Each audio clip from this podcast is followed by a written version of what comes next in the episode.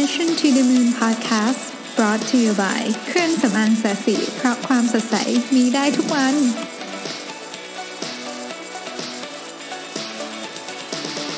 สวัสดีครับ ยินดีต้อนรับเข้าสู่ Mission to the Moon Podcast episode ที่ 114 ครับ คุณอยู่กับรวิทยานุสาหะครับ ก็อันนี้เป็น episode ของวันที่ 12 สิงหาวันแม่นะครับแต่ว่าเมื่อเช้านี้เราลงไป episode หนึ่งอันนั้นเป็นของของเก่านะฮะอันนี้ก็เป็น ของวันนี้จริงๆนะครับ ก็วันนี้อยากจะมาชวนเนื่องจากเป็นวันหยุดนะฮะก็เลยอยากจะมาชวนคุยเรื่องที่ไม่หนักมากนะครับตามสไตล์วันหยุดของ Mission to the Moon Podcast ก็จะเป็นเรื่องที่ชิลๆหน่อยนะครับวันนี้ผมไปเจอบทความอันหนึ่งมาซึ่งเป็นบทความที่เราเห็นเยอะแหละประเภทนี้ที่อยู่ในอินเทอร์เน็ตที่แบบ 10 เรื่อง 17 เรื่อง 5 เรื่องอะไรอย่างเงี้ยนะครับแต่ผมชอบอันนี้ ผมว่านนี้เนี่ยมีมีมุมมองให้คิดได้เยอะนะครับมันชื่อว่า 10 stupid mistakes smart people make ก็คือ 10 ความผิดพลาดที่ไม่น่าจะเกิดขึ้นนะที่คนที่แม้แต่คิดว่าแม้แต่ตัวเองรู้ดูจะเป็นคนฉลาดเนี่ยก็ยังทำนะครับแต่ผมคิดว่าอย่างนี้แล้วกัน คือจริงๆมันไม่ได้เกี่ยวหรอกว่าใครฉลาดไม่ฉลาดเพราะคำว่าฉลาดเนี่ยเป็นคำที่ผมว่ามันมันแคบมากอคุณฉลาดเรื่องอะไร คือคุณบางคนฉลาดบางเรื่อง แต่โง่บางเรื่องก็มีนะครับบางคน โง่บางเรื่องฉลาดบางเรื่องอะไรอย่างเงี้ยเพราะฉะนั้นเราเราไม่เอาคำนี้ดีกว่า เพราะจะรู้สึกว่าพูดเสร็จแล้วมันก็ไม่ได้มีความหมายที่ชัดเจน เอาเป็นว่าสิ่งผิดพลาดเล็กๆที่ถ้าอยากจะมีชีวิตที่ดีขึ้น อย่าทำดีกว่าออหรือพยายามหลีกเลี่ยงเรื่องพวกนี้นะครับ ข้อที่หนึ่งเขาบอกว่าอย่างนี้ครับ ใช้เวลาในการคิดเยอะเกินไป เวลาในการทำไม่พอ โอ้โห อันนี้นี่แบบ ผมเล่าให้ฟังอย่างนี้แล้วกันเนาะคือ มันจะมีคนคนคนไม่ใช่คนนะตัวผมเองก็เป็นนะฮะ คิดนู่นคิดนี่วางแผนเขียน plan เสร็จเอ้ยยังไม่เริ่มทำดีกว่า เดี๋ยวรอเอ่อรอไอ้นั่นพร้อมไอ้นี่พร้อมรอฤกษ์งามยามดีอะไรอย่างเงี้ยนะครับ คือมันมีเรื่องให้รอได้เยอะแหละถ้าคนเรามันจะรอนะแต่ว่าปรากฏว่าอะไรรู้ไหมเออในความเป็นจริงนะครับ action เป็นสิ่งสำคัญคือการลงมือทำเป็นสิ่งที่สำคัญที่สุด แม้ว่าทำไปแล้วก็จะพลาดก็ตามนะคือผมไม่ได้บอกว่าคุณจะบุ่มบาม เข้าไปตัดสินใจทำอะไรแบบมั่วๆซั่วๆโดย โดยไม่มีการวางแผนคือทุกอย่างเนี่ยต้องถูกวิเคราะห์ประมาณหนึ่งว่าอ๋อโอเค ความเสี่ยงมันเท่านี้ คุณรับได้ไหมถ้ารับได้ เฮ้ยอาจจะต้องลงเริ่มลงมือทำเลย เพราะในวันที่เราบอกว่าเราจะรอให้ข้อมูลทุกอย่างครบก่อนนะครับ มันไม่มีวันนั้น คือถ้าคุณรออีกมันก็จะมีข้อมูลเพิ่มขึ้นมาอีก แล้วมันก็จะดีขึ้นกว่าอีกนิดนึงแต่เวลาที่มันเสียไปบางทีมันไม่คุ้มไงนะฮะแล้วอีก 3 ปีถัดไปเราก็จะพูดว่าถ้ารู้งี้นะทริคนิดเดียวอะของเรื่องนี้คือโอ้ยแบบเราจะแบบโยโลแบบจะทำทุกอย่างแบบเต็มที่อะไรเงี้ยอย่าลืมว่าต้องต้องดูเรื่องความเสี่ยงด้วยแค่นั้นเอง คือถ้าความเสี่ยงมันรับได้นะครับ ผมแนะนำว่าไม่ต้องคิดเยอะฮะเพราะคุณคิดคิดไปคุณก็ เหมือนเวลาคุณทำ business plan ตอนเรียนปริญญาโทอะคือมันก็เป็นกระดาษอะนึกออกไหมฮะมันก็เอาของจริงมันจะแตกต่างจากในกระดาษเยอะมาก เพราะฉะนั้นก็ทำครับทำไปก่อนแล้วเดี๋ยวค่อยมาว่ากันแต่ในในทั้งนี้ทั้งนั้นเนี่ยมันต้องอยู่บนกรอบที่ว่าถ้าเกิดว่าเป็นเรียกว่าเป็นเคสที่เลวร้ายที่สุดหรือ worst case scenario แล้วเนี่ยเรายังรับกับการกระทำนี้ได้อายกตัวอย่างเรื่องง่ายๆแล้วกัน สมมุติว่าผมอยากจะ launch product สักตัวหนึ่งซึ่งแน่นอนการ launch product สักตัวหนึ่งเนี่ยมันต้องหาข้อมูลอะไรเยอะแยะเต็มไปหมดเลยเนี่นะครับแต่ว่าตัวเนี้ยโอ้โหมันมันใหม่มากในเชิงคอนเซ็ปต์มันใหม่มากในเชิงตลาดอะไรอย่างเงี้ยนะฮะเราก็ต้องดูว่าโอ้ถ้าเกิด launch ไปแล้วเนี่ยความเสี่ยงสูงสุด คือเอาว่าขายไม่ได้เลยเนี่ย เราอยู่ได้ไหม ยังอยู่ไหวไหมเดือดร้อนไหม ต้องขายบ้านขายรถไหม ถ้าไม่ใช่อย่างนั้น ยังอยู่ได้ ไม่มีปัญหาอะไรก็อาจจะสะดุดนิดหน่อยเรื่องการเงิน แต่มันเป็นโปรเจกต์ที่เราอยากทำมาก แบบเนี้ยก็หาข้อมูลแต่ว่ามันก็จะต้องมีเวลาจบอะว่าโอเค เราใช้เวลาในการรวบรวมข้อมูลทั้งหมด 1 เดือนนะครับหเดือนนี้เราจะทำอย่างเต็มที่ในการหาข้อมูลทุกอย่าง แต่แน่นอนอะมันไม่มีข้อมูลร้อยเปอร์เซ็นต์ถึงเวลาก็ต้องลงมือทำเพราะจริง ๆ แล้วนี่ในความเป็นจริงก็คือ ในเรื่องทุกเรื่องบนโลกใบนี้นะครับ สิ่งที่สำคัญที่สุดคือการลงมือทำ คุณจะมีไอเดียเยอะขนาดไหนก็ตาม คุณจะเขียนมันออกมาได้สวยงามแค่ไหนก็ตาม ถ้าคุณไม่ทำก็เท่านั้นนะครับ ข้อที่ 2 ครับ รอให้คุณภาษาอังกฤษคือเขาบอกว่า wait to be promoted before doing the next level job ก็คืออเหมือนกับอะถ้าอยากจะทำงานหัวหน้าก็ต้องรอให้เป็นหัวหน้าก่อนนะโปรโมทฉันเป็นหัวหน้าก่อนสิ แล้วค่อยเดี๋ยวฉันจะทำงานให้เป็นหัวหน้าให้นะฮะ อันนี้ก็ ผมคิดว่าตัวมันเองค่อนข้างที่จะอธิบายตัวเองอยู่แล้วนะหัวข้อ คือถ้าเกิดคุณอยากจะเป็นหัวหน้าที่ดี คุณอยากจะได้รับการโปรโมทอยากจเจริญเติบโตก้าวหน้า ในอาชีพการงานนะครับ มันมีคือคือคุณอยากเป็นหัวหน้ามันมีสองทางเลือกหนึ่งคุณทำตัวให้เป็นหัวหน้าวันนี้เลย ในในในตำแหน่งที่คุณเป็นอยู่นี่แหละ แล้วคนแล้วจะมีคนเห็นคุณ แล้วคุณจะได้รับโปรโมทขึ้นเป็นหัวหน้า ได้รับการยอมรับ จริง ๆ หรือคุณจะรอก็ได้ ว่าเผื่อวันหนึ่งอะเขาจะต้องมีหัวหน้าเขาก็เลือกคุณขึ้นมา แล้วคุณค่อยทำงานหัวหน้าก็ได้วันนั้น แต่ผมว่าทางเลือกทางแรกดีกว่าเยอะนะครับ มันเหมือนกับว่าถ้าคุณอยากจะเป็นนักกีฬาอาชีพอะคุณก็ต้องเล่นกีฬาให้เก่งก่อนก็อาสมมติคุณอยากจะเป็นกัปตันทีมนะครับของนักกีฬาอาชีพ อันดับแรกคือต้องเล่นกีฬาให้เก่งก่อนถูกไหมเก่งพอที่จะเป็นนักกีฬาอาชีพได้ แล้วก็การเป็นกัปตันทีมเนี่ยมันไม่ได้หมายความว่าการเป็นกัปตันทีมคือการเป็นผู้นำแต่มันไม่ได้หมายความว่าคุณจะต้องรอได้รับการสวมปลอกแขนกัปตันก่อนคุณคุณถึงจะทำตัวเป็นผู้นำได้นะครับมันกลับการต่างหากในความเป็นจริงแล้ว คุณต้องเป็นผู้นำก่อน ปลอกแขนกัปตันถึงจะมานะลองลองมองภาพเป็นแบบนี้ผมคิดว่าเนี้ยเป็นสิ่งที่ดีมากเป็นคำสอนที่ดีมาก จริง ๆ นายเก่าผมก็เคยสอนอะไรแบบนี้มานะนะดีนะครับบอกว่าเออถ้าเกิดแบบ เขาเขาบอกว่าแมเนเจอร์นี่มันมันเป็นได้เลยตั้งแต่วันแรกที่คุณเข้ามาทำงาน ถ้าคุณอยากจะเป็นนะครับ ข้อที่ 3 ครับ อย่าทำเรื่องให้มันซับซ้อนเกินกว่าที่มันควรจะเป็นนะครับ อันนี้คนที่เก่งมาก ๆ หรือฉลาดมาก ๆ มีแนวโน้มจะทำเรื่องนี้บางคนต้องใช้คำว่าบางคน คือไม่ทุกคนบางคนก็จะตรงกันข้ามเลยคือจะทำทุกอย่างแบบ plain simple มากซึ่งพวกนั้นแหละ work แต่ว่าบางคนเนี่ยเหมือนจะ เขาเรียกว่า over complicate things อะคือมันควรจะต้องใช้ความยุ่งยากประมาณนี้โอ้โห พี่ล่อไปซะอีกเท่าตัวหนึ่งเลยเนี่ยนะครับ เราจะเห็นเยอะโดยเฉพาะในงานที่เป็นลักษณะของงานที่เป็นกระบวนการเนี่ยคำว่างานกระบวนการก็คืออะไรที่เป็น step step นะครับบางทีเนี่ยเราเราใส่ step หรือขั้นตอนการควบคุมอะไรที่เยอะไปหมด ไม่ได้บอกว่าไม่ควรจะควบคุมนะควรจะต้องควบคุม โดยเฉพาะการทำงานลักษณะที่เป็นการผลิตหรืออะไรพวกนี้นะครับมันจะต้องมีการควบคุมแต่ว่า เราต้องดูว่าเราใส่เข้าไปด้วยเหตุผลอะไร ไม่ใช่ให้มันมีอยู่เพียงเพราะว่าเออยิ่งเยอะยิ่งดี อะไรอย่างเงี้ยอันเนี้ยอันตรายนะครับทอนี่โรบินส์บอกว่า complexity is the enemy of execution คือความความซับซ้อนความวุ่นวายซับซ้อนเนี่ยมันเป็นศัตรูตัวที่ร้ายกาจที่สุดเลยของการลงมือทำเนี่ยเห็นด้วยนะครับ ข้อที่ 4 อันนี้จะบอกไว้สำหรับคนที่เก่งนะฮะเก่ง ต้องต้องฟังเรื่องนี้ไว้เลยนะครับ คนเก่งหลายคนเนี่ยรู้ว่าตัวเองเก่งนะครับเกิดมามีพรสวรรค์นะแล้วก็ใช้ความเก่งอันเนี้ยผ่านชีวิตไม่ได้ดีเลยทีเดียวหละในอดีตนะครับ แต่ว่าพอมาถึงจุดหนึ่งเนี่ยไปต่อไม่ได้ สาเหตุหนึ่งที่เป็นสาเหตุที่น่าจะถูกรวบรวมมาเยอะที่สุดก็คือ มันมีคนเก่งจำนวนมากเลยครับที่ให้ความไม่ให้ความสำคัญกับการพยายาม underrate the amount of effort ปริมาณความพยายาม คือฉันเก่งอะ่ะ ฉันก็ไม่น่าต้องทำงานหนักเหมือนคนอื่นใช่ไหมนะครับต้องบอกว่านี่คิดผิด ต้องบอกเลยว่านี่คิดผิด คือมีความเก่งติดตัวมา มีสมองที่ดีติดตัวมา เป็นสิ่งที่ดี เป็นสิ่งที่ดีนะครับ แต่ การลงมือทำนะฮะที่ที่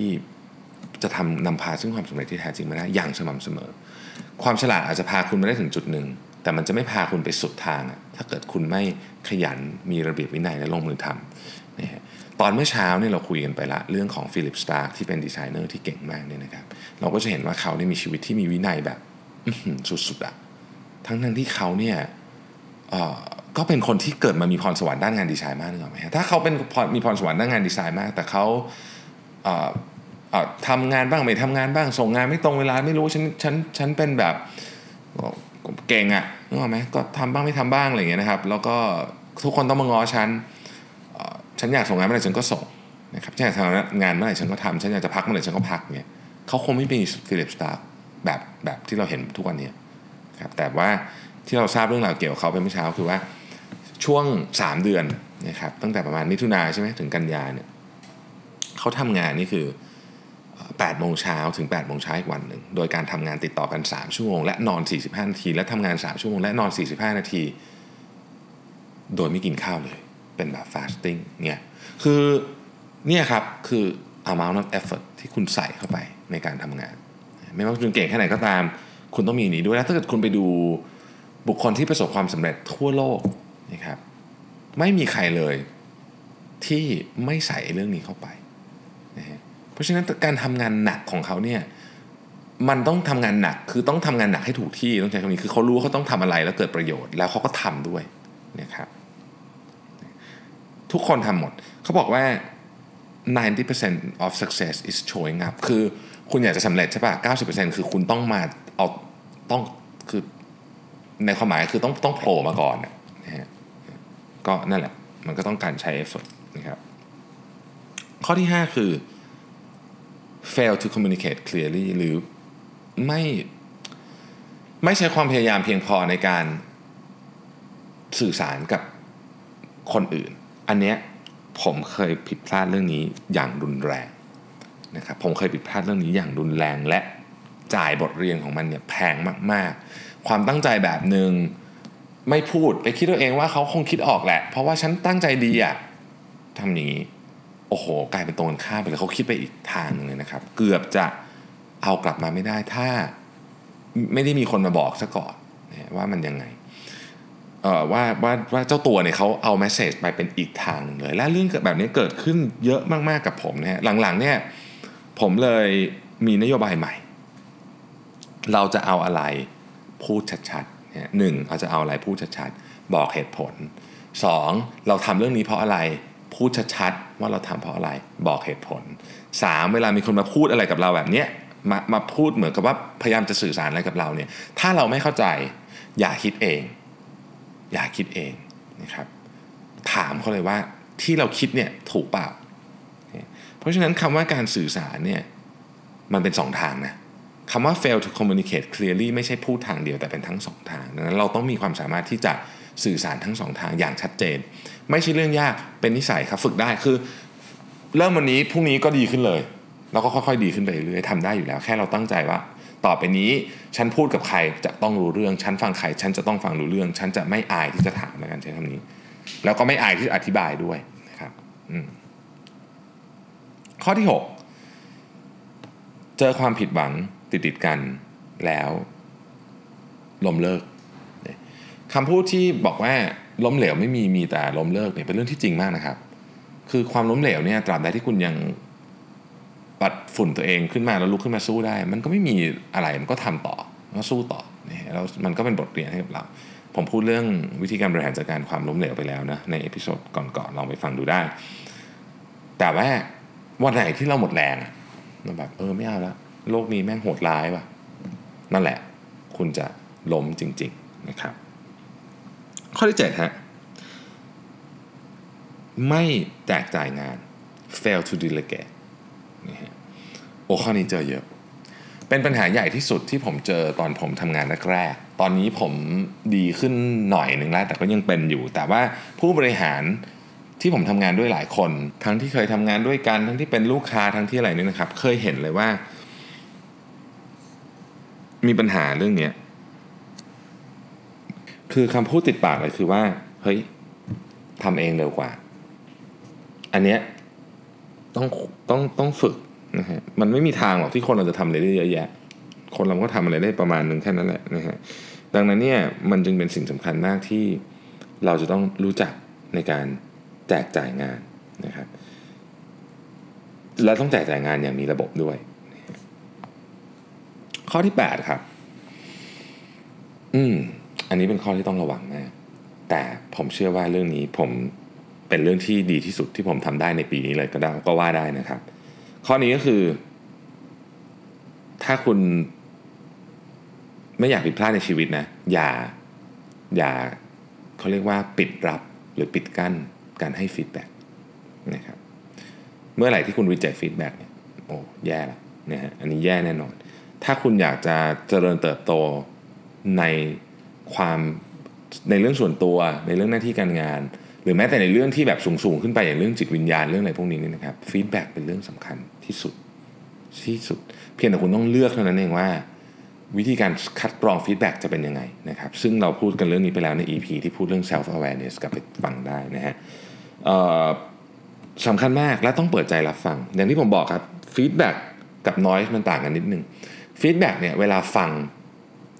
คือทั้ง feedback และ noise ฟังจะหงุดหงิดทั้งคู่ คือจะรู้สึกขึ้นอะขึ้นเวลาฟังนะนี่คนปกตินะครับ จะขึ้นทั้งคู่ แต่ feedback เนี่ยพอฟังไปสักพักแล้วเรากลับมานั่งคิดเราจะรู้สึกว่าโอ้เราขอบคุณคนพูดจังเลยอะเรื่องนี้เราเป็นข้อจุดอ่อนเราจริงด้วย แต่ถ้าเป็น noise เนี่ยมันจะทำให้เรา down นอยและอื่นๆ ก็ต้องลองดูนะครับ วิธีการแยกเคยพูดไปแล้วนะฮะใน episode เรื่องของ self awareness นะครับ ข้อที่ 9 เนี่ย ภาษาอังกฤษเขาเขียนว่า wait until they feel 100% ready before taking a chance ก็คือรอจนกว่าจะรู้สึกว่า อืมฉันพร้อมแล้ว 100%แล้วฉันถึงจะทำเรื่องที่ฉันเคยอยากทำมาตลอด ส่วนใหญ่ไม่ทันนะฮะ มันไม่ทัน เพราะอย่างที่บอกไปแล้วคือว่า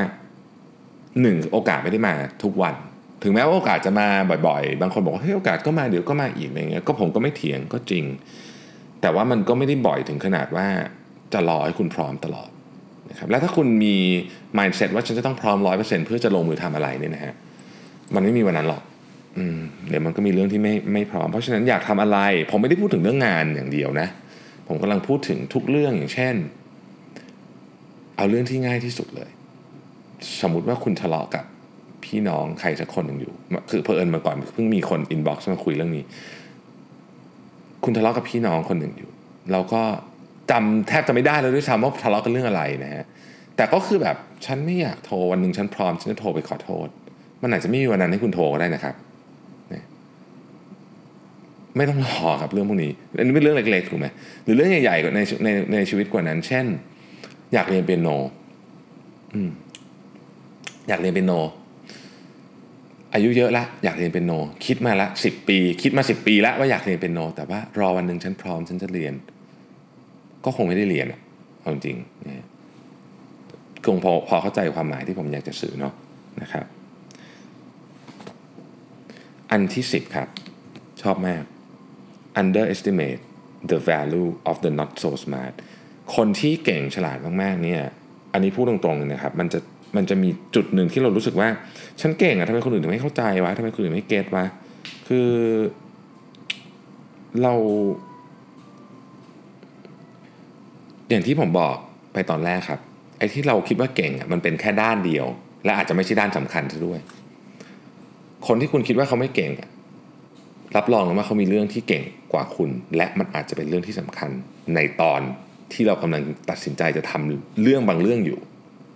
เนี่ยเพราะฉะนั้นเลิกคิดไปเลยว่า อ๋อ เพราะว่าฉันเนี่ยโอ้เรียนหนังสือเก่งจบจากมหาวิทยาลัยดี เรียนจบที่เมืองนอก แต่ว่าฉันเก่งไม่ใช่ เก่งครับเก่งเก่งเรื่องเดียว ด้านนั้นนะคุณเก่ง แต่มันจะมีอีกด้านหนึ่งที่คุณไม่เข้าใจเลยด้วยซ้ำแล้วมันมีคนที่เก่งกว่าคุณคนที่คุณคิดว่า เป็นเหมือนแบบไม่ไม่ได้มีประโยชน์อะไรอะหรืออะไรอย่างเงี้ยนึกออกไหมมันจะมีคนที่รู้สึกว่าเออแบบก็เป็นอย่างนั้นนะอย่างนั้นอย่างนั้นนะฮะแต่ว่าบางคนที่เขามีความเก่งมาก ๆเลย อยู่ในตัว เพราะฉะนั้น เราโยนความรู้สึกว่าเรารู้สึกว่าเราเป็นคนฉลาดเป็นคนอะไรเงี้ยออกไปนะครับ แล้วลองดูว่าณสถานการณ์เนี้ยเราจะดึงความสามารถของใครที่อยู่รอบตัวเราอะมาใช้ให้เหมาะสมที่สุดดีนะครับนั่นแหละคือสิ่งที่ควรทำที่สุดนะฮะและนี่คือ growth mindset ด้วยอะขอพูดนิดหนึ่งเวลามีคนถามว่า growth mindset เนี่ยนอกจากไอ้เรื่องที่บอกว่าเออทุกอย่างเรียนรู้ได้ไม่มีลิมิตนู่นนี่อะไรเนี่ย อันหนึ่งก็คือเรื่องนี้ครับ อันหนึ่งก็คือเรื่องนี้ เราต้องมีความเชื่ออยู่เสมอว่า ทุกคนเนี่ยมี potential ที่สามารถที่จะสร้างสิ่งเจ๋งๆ และสิ่งที่อัศจรรย์ได้นะครับ บางทีมันอาจจะยังไม่ใช่เวทีของเขาเท่านั้นเองแค่นั้นนะครับไม่มีใครเก่งกว่าใครหรอกจริงๆแล้วผมว่ามีเหมือนกันนะแต่ว่าบางเรื่องในเรื่องในเรื่องนั้นๆ ที่มันแสดงมาอย่างชัดเจนนะฮะโอเค ก็ น่าจะครบถ้วนแล้ว 10 ข้อนะครับ ผมขออนุญาตทวนเป็นภาษาอังกฤษอีกครั้งหนึ่งนะครับ ข้อที่หนึ่งคือ spend too much time thinking and not enough doing นะฮะข้อที่สอง wait to be promoted before doing the next level job ข้อที่สาม over complicate things ข้อที่สี่ underrate the amount of effort ข้อที่ห้า fail to communicate clearly ข้อที่หก give up in the face of failure ข้อที่เจ็ด fail to delegate ข้อที่แปด reject feedback ข้อที่เก้า wait until they feel 100% ready before taking a chance เนี่ยข้อสุดท้ายคือ underestimate the value of the not so smart นะฮะก็ครบถ้วนนะครับแล้วก็สุขสันต์วันแม่อีกครั้งหนึ่งนะครับ ขอให้ทุกท่านได้ใช้เวลากับผู้มีพระคุณของเรานะครับ วันนี้ขอบคุณมาก ๆ ที่ติดตาม Mission to the Moon Podcast แล้วเดี๋ยวเราพบกันใหม่พรุ่งนี้ครับ สวัสดีครับ